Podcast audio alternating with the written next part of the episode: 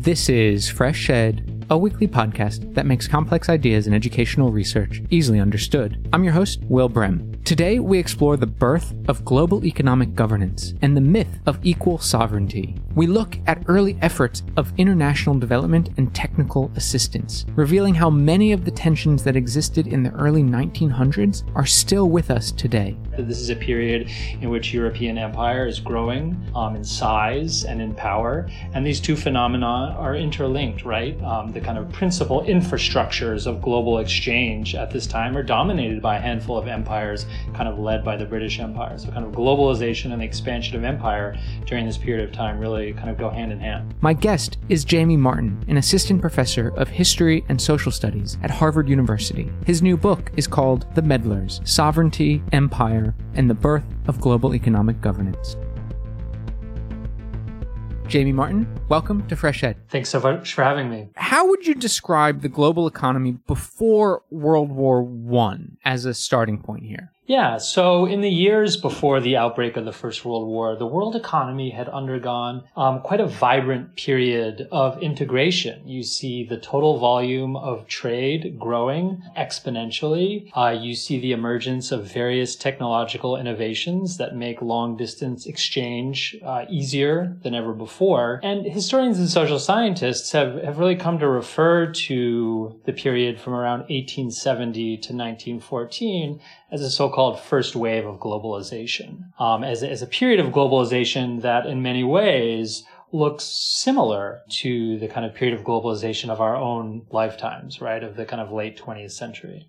So that would mean that there were people moving across international borders and potentially people living in, in other countries and financial flows happening across borders and communication and cultural exchanges taking place as well. Absolutely. All of it. A period of enormous global migration, of capital flows at kind of unprecedented levels. The level of kind of foreign investment being made at this time was staggering. Um, as I mentioned, a period of, of growing trade, of growing uh, communication, right? Kind of intercultural exchange and so on and so forth. I think it's also important to note this is a period of empire, right? That this is a period in which European empire is growing um, in size and in power. And these two phenomena are interlinked, right? Um, the kind of principal infrastructures of global exchange at this time are dominated by a handful of empires kind of led by the British Empire. So kind of globalization and the expansion of empire during this period of time really kind of go hand in hand. And so your book is called The Meddlers, and it, it really looks at this issue of sort of foreign influence within domestic policies and, and how that might compromise notions of sovereignty. So during this period, to what extent was there foreign meddling in domestic policies? Yeah, so the period of the kind of, you know, pre First World War era of the early 20th century and late 19th century is a period of time in which many formally sovereign and formally independent states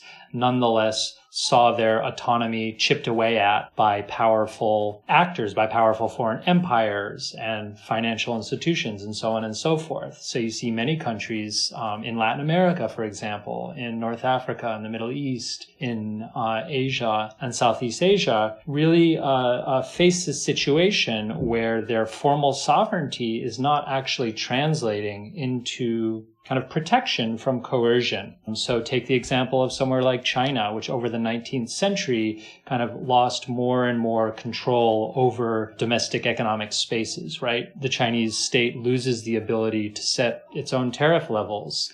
Chinese resources kind of increasingly come into the hands of, of, of, foreign firms. Kind of Chinese sources of Chinese public revenue are hypothecated to the servicing of its foreign debt and so on and so forth. And China is a kind of perhaps the most well-known example of this, but it's certainly not the only state that over this period of time kind of increasingly, despite never losing its formal independence, kind of increasingly comes under the thumb of powerful external actors. Can, can we dig into this case of China a bit more? Because it's quite interesting. You know, the meddlers in this case is not simply another nation state or only another nation state, but it's also potentially, as you're saying, businesses, foreign bondholders. So how did that work in the case of China? You know, who were these foreign bondholders? What companies were holding power over the Chinese government? Yeah, I mean, a variety of financial institutions. I mean, HSBC, right? The bank, you know, that we know today, for example, you know, becomes an extraordinarily powerful actor within China by the turn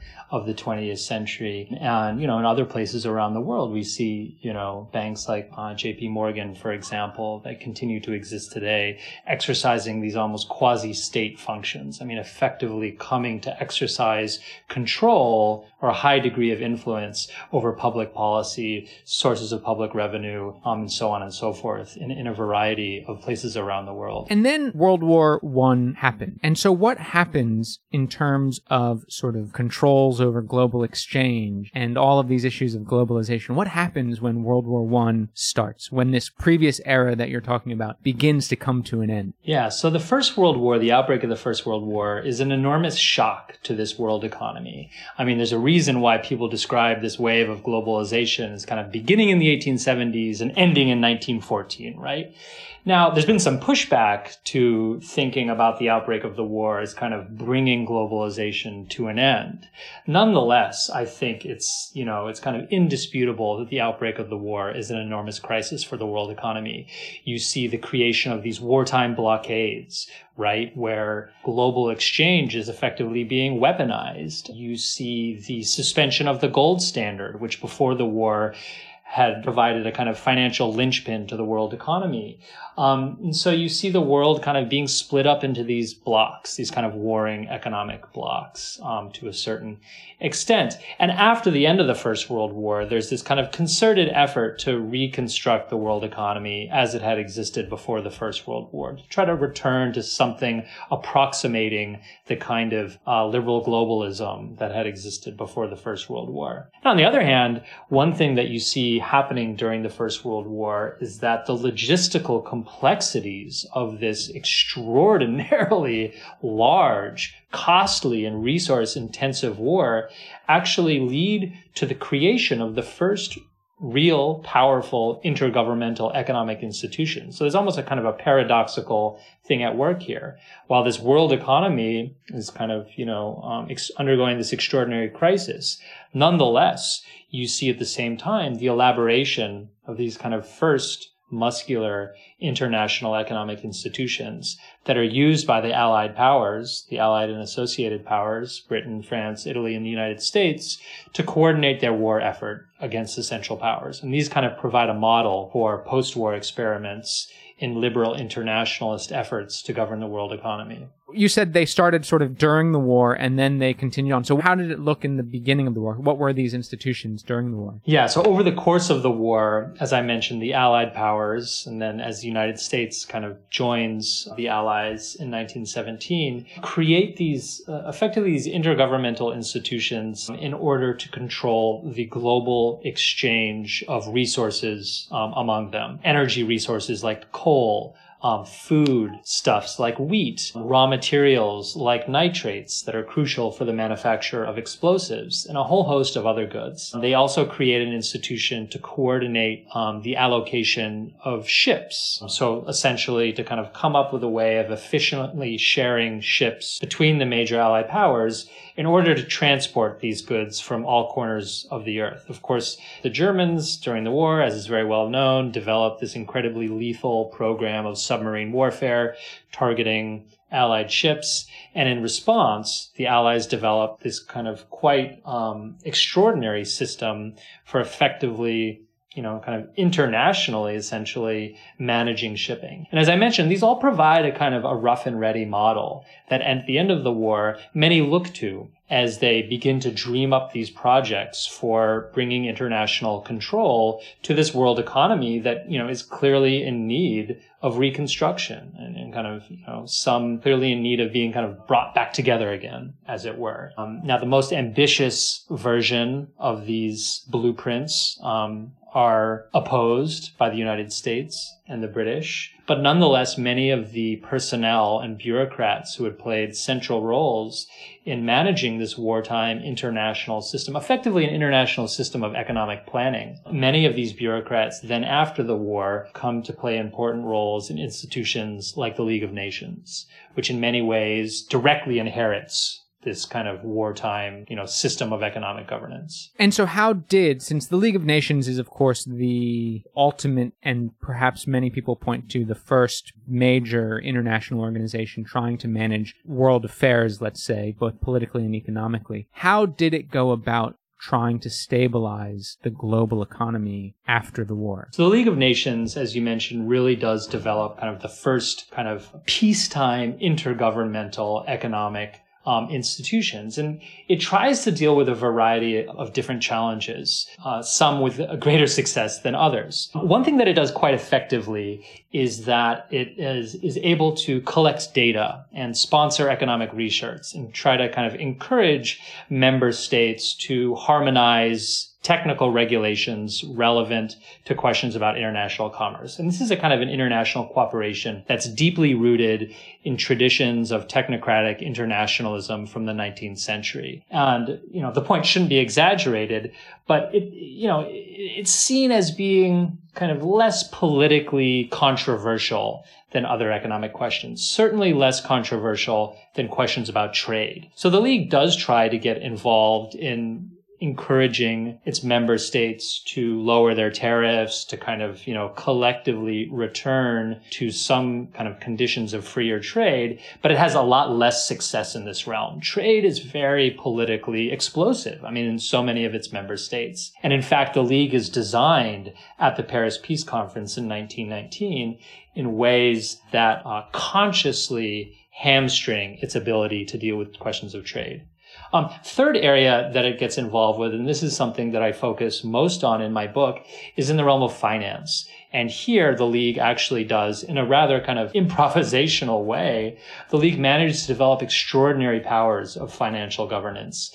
And what it does in a handful of its member states is that it oversees these financial bailout loans, um, effectively during the 1920s that are made conditional on national programs of austerity, kind of a return to sound monetary practices, central bank independence, so, you know, it kind of develops something that looks very, very similar to an IMF conditional loan um, of much later. Wow. I mean, it's quite amazing to think that League of Nations was involved in some of these conditional loan agreements in terms of finance. And in which countries were they sort of targeting these loans to at that time? Yeah. So at this time, at the, you know, in the aftermath of the First World War, there was a very clear sense that this kind of highly interventionist financial governance was only going to be applied to certain kinds of states. So the first places where these conditional loans are made are really kind of only to, uh, or at least in their kind of most robust form, only to the losers of the First World War. So the former Central Powers, Austria and Hungary, for example. Then uh, uh, similar kind of programs are developed for other states that, while they may not have been on the side of the Central Powers, nonetheless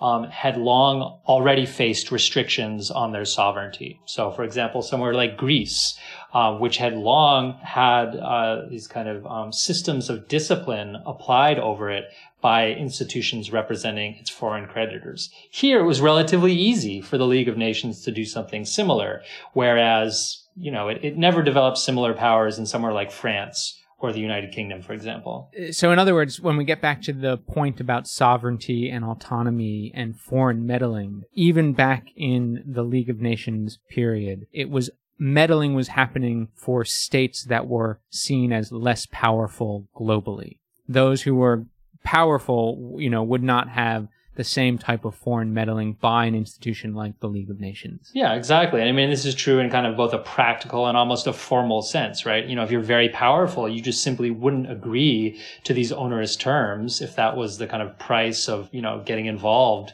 with this foreign assistance. On the other hand, there's, there's this formal sense, or at least an assumption among legal experts and people, kind of powerful diplomatic um, practitioners that formal sovereign equality just isn't a reality. It doesn't apply. Some states simply by dint of how quote unquote developed they are or by their histories. Some states are just going to be more sovereign than others, that this is a kind of inherent condition in the international system. It's a feature, not a bug the other interesting thing in, in your book that you point out in this period in terms of which states are being sort of meddled in is the sort of exclusion to some extent of the colonial states. So those that are actively being colonized by, say, the British Empire, they were not receiving loans from the League of Nations and being meddled in, in, in that extent. So how do you make sense of that sort of disparity? And, you know, because presumably some of these colonies are also at the less powerful end of the spectrum here. Yeah. So it's, it's a very important distinction. It had long been a kind of an assumption of, let's say, kind of imperial governance that the colonies of an empire were to be protected from the reach of other empires, right? So if you kind of claimed this territory as your own, then you were going to protect its resources um, or its ports or kind of its, you know, its strategic location or whatever it was from other rival empires from getting involved. Of course, the colony itself was not to be autonomous from alien rule. It was just that the metropole that exerted this power over the colony was to try to keep other empires from getting in as well. And you mentioned just recently or just previously that issues of development came into this as well. So it wasn't only about financial loans and conditions on those loans and demanding austerity, but there was also an element at this time of international development. Can you tell me how the League of Nations was involved in international development? Yeah, so I think we tend to think of the origins of international development as we know it as mostly a post 1945 phenomenon, something that's closely tied to US foreign policy policy during the Cold War that kind of originates um, in the Truman administration. Um, other people have also looked to kind of precursors to this and new practices of, of French and British colonial governance, particularly from the interwar period. But what I look at in the book is how international institutions like the League first begin to experiment with development. Now, I think it's important to note that the League never develops this kind of coherent or kind of universal set of practices of development that would later characterize the work of something like the World Bank. Nonetheless, in a kind of an ad hoc and again, improvisational way, the League does experiment with these, what I see as these kind of originary projects. So one that I focus on a lot in the book uh, takes place in Greece in the 1920s. So Greece, the kind of context for this is that Greece fights this short and disastrous war with Turkey in the aftermath of the First World War.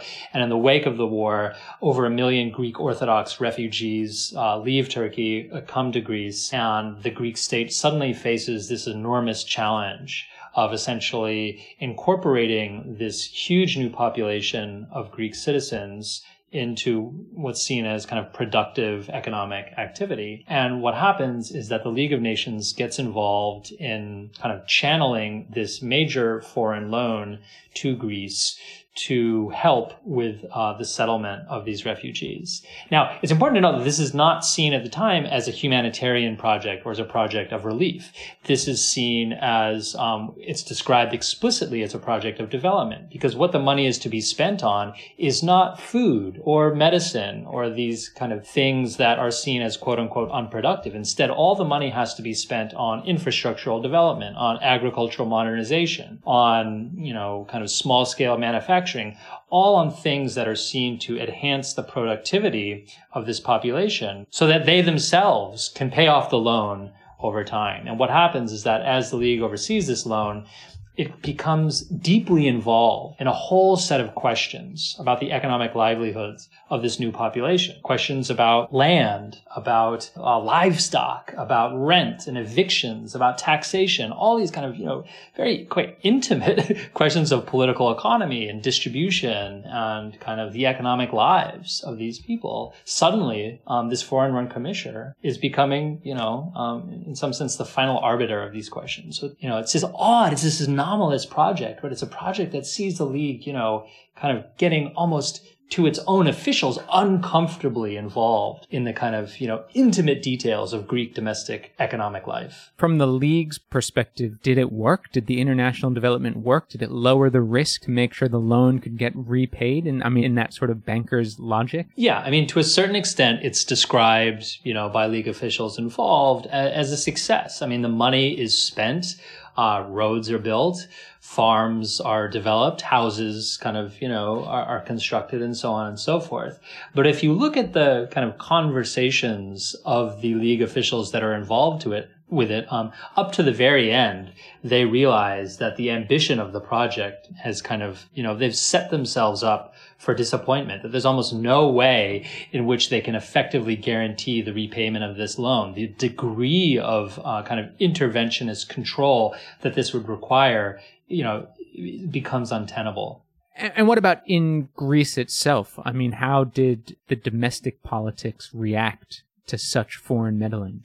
Look, I mean, on the one hand, obviously, this was a kind of a project of, of development that was uh, welcomed by uh, many, you know, Greek political elites and so on and so forth. At the same time, the kind of presence of this foreign-run commission um, within kind of Greek domestic arenas, you know, kind of fit into these complex political disputes on the ground during this period and provided a, a kind of a common target for, you know, what we might call like, you know, populist um, figures. So, for example, this kind of self-styled Mussolini figure comes to power um, in 1925, uh, Pangalos in a coup. And kind of one way that he attempts to kind of drum up popular support for himself is by constantly blaming, you know, the foreigners and the kind of the presence of this foreign run commission in Greek affairs. While at the same time, he never, or he, you know, he tries to avoid doing anything that will actually jeopardize Greece's credit, right? Because the idea is if you actually destroy this commission, suddenly Greece's international, you know, lenders are going to say you're not getting any more loans. So it's a, you know, it's a story that I think, you know, would become very common, um, you know, in kind of later contexts, right? You have these figures that on the one hand kind of reach out to international institutions for financial assistance. Then, you know, as this kind of interventionist program of assistance evolves, they blame the international institution while at the same time, you know, never kind of crossing the line into actually jeopardizing this program of assistance it's such a fascinating story of the sort of interwar period and then the League of Nations moment where this global economic governance is being constructed. And, you know, it's not done by, with some master plan in mind, as you've sort of pointed out. They don't know what they're doing and they're just sort of building it at will and it's ad hoc and experimental. And so I just wonder, you know, to what extent can we look at that history and see some of the lessons learned reflected in the more contemporary institutions that we know of, like the World Bank or the IMF? Yeah, so I think that this question that I really wrestle with in the book, you know, this question is as this new internationalist project is emerging, these efforts to govern the world economy, um, you know, it faces this really, really difficult political challenge. How do you get sovereign states to allow an international institution or to allow institutions of international cooperation to get involved in these profoundly sensitive and controversial questions of domestic political economy and these domestic distributional struggles. I mean, the whole issue about governing the world economy is that it's going to look quite different from other internationalist projects, like preventing a war. You know, it's hard to imagine an effective system of global economic governance that doesn't involve an institution weighing in on these questions about tariffs, about, you know, taxation or monetary policy, whatever it is. And I think we're still dealing with that problem today, almost that same exact question question. You know, how do you effectively have institutions like the International Monetary Fund and the World Bank perform the functions that they were designed to perform? You know, so the IMF, you know, kind of providing this financial safety net providing uh, uh, bailout loans to countries experiencing extreme financial duress.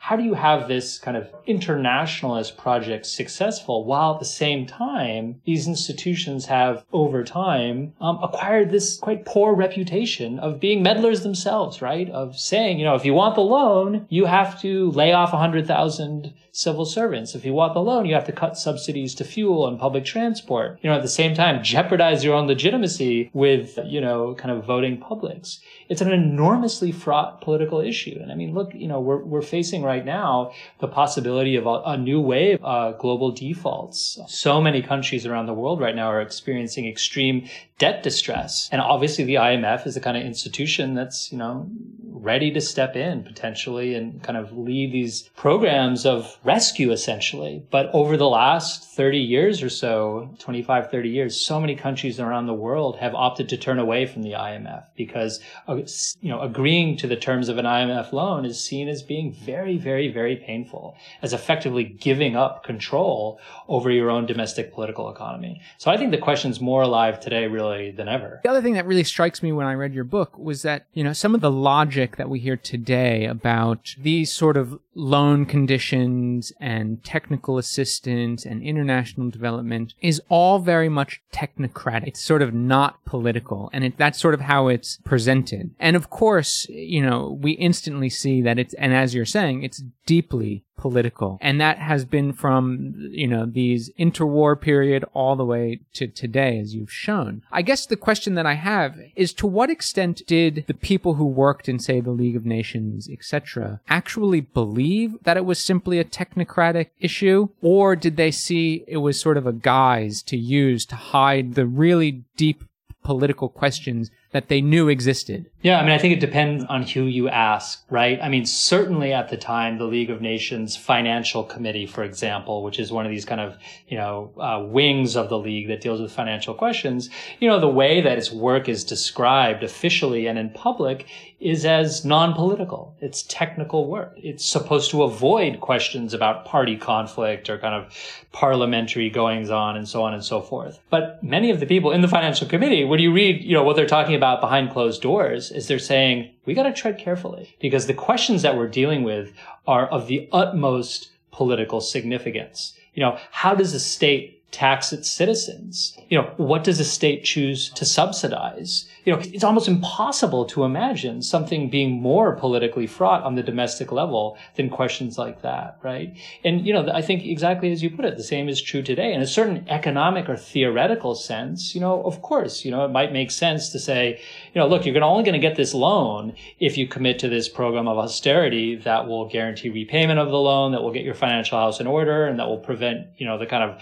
questions of quote unquote moral hazard that come from lending. But saying that that is a kind of a, just a simple kind of economic decision is unbelievable to the extreme, right? The idea that you would ask a government to cut subsidies to fuel and say that's an economic decision and not a political one, it's impossible to believe. And I guess what I'm saying is that for those kind of honest people who were kind of developing this kind of power at the very beginning, they would, they would admit it, you know, and they understood that what they were doing was risky and that the chances of success for it were actually quite low given how explosive um, it was politically. I'm also so amazed at how the interests of financiers have really been at the heart of a lot of these institutions. And it often goes unsaid in a way, right? Like, so reading the news about Sri Lanka today and, you know, the, the government collapsing because of, of an uproar, but knowing that that country is in massive debt. And interestingly, if you read like the New York Times, the emphasis is typically on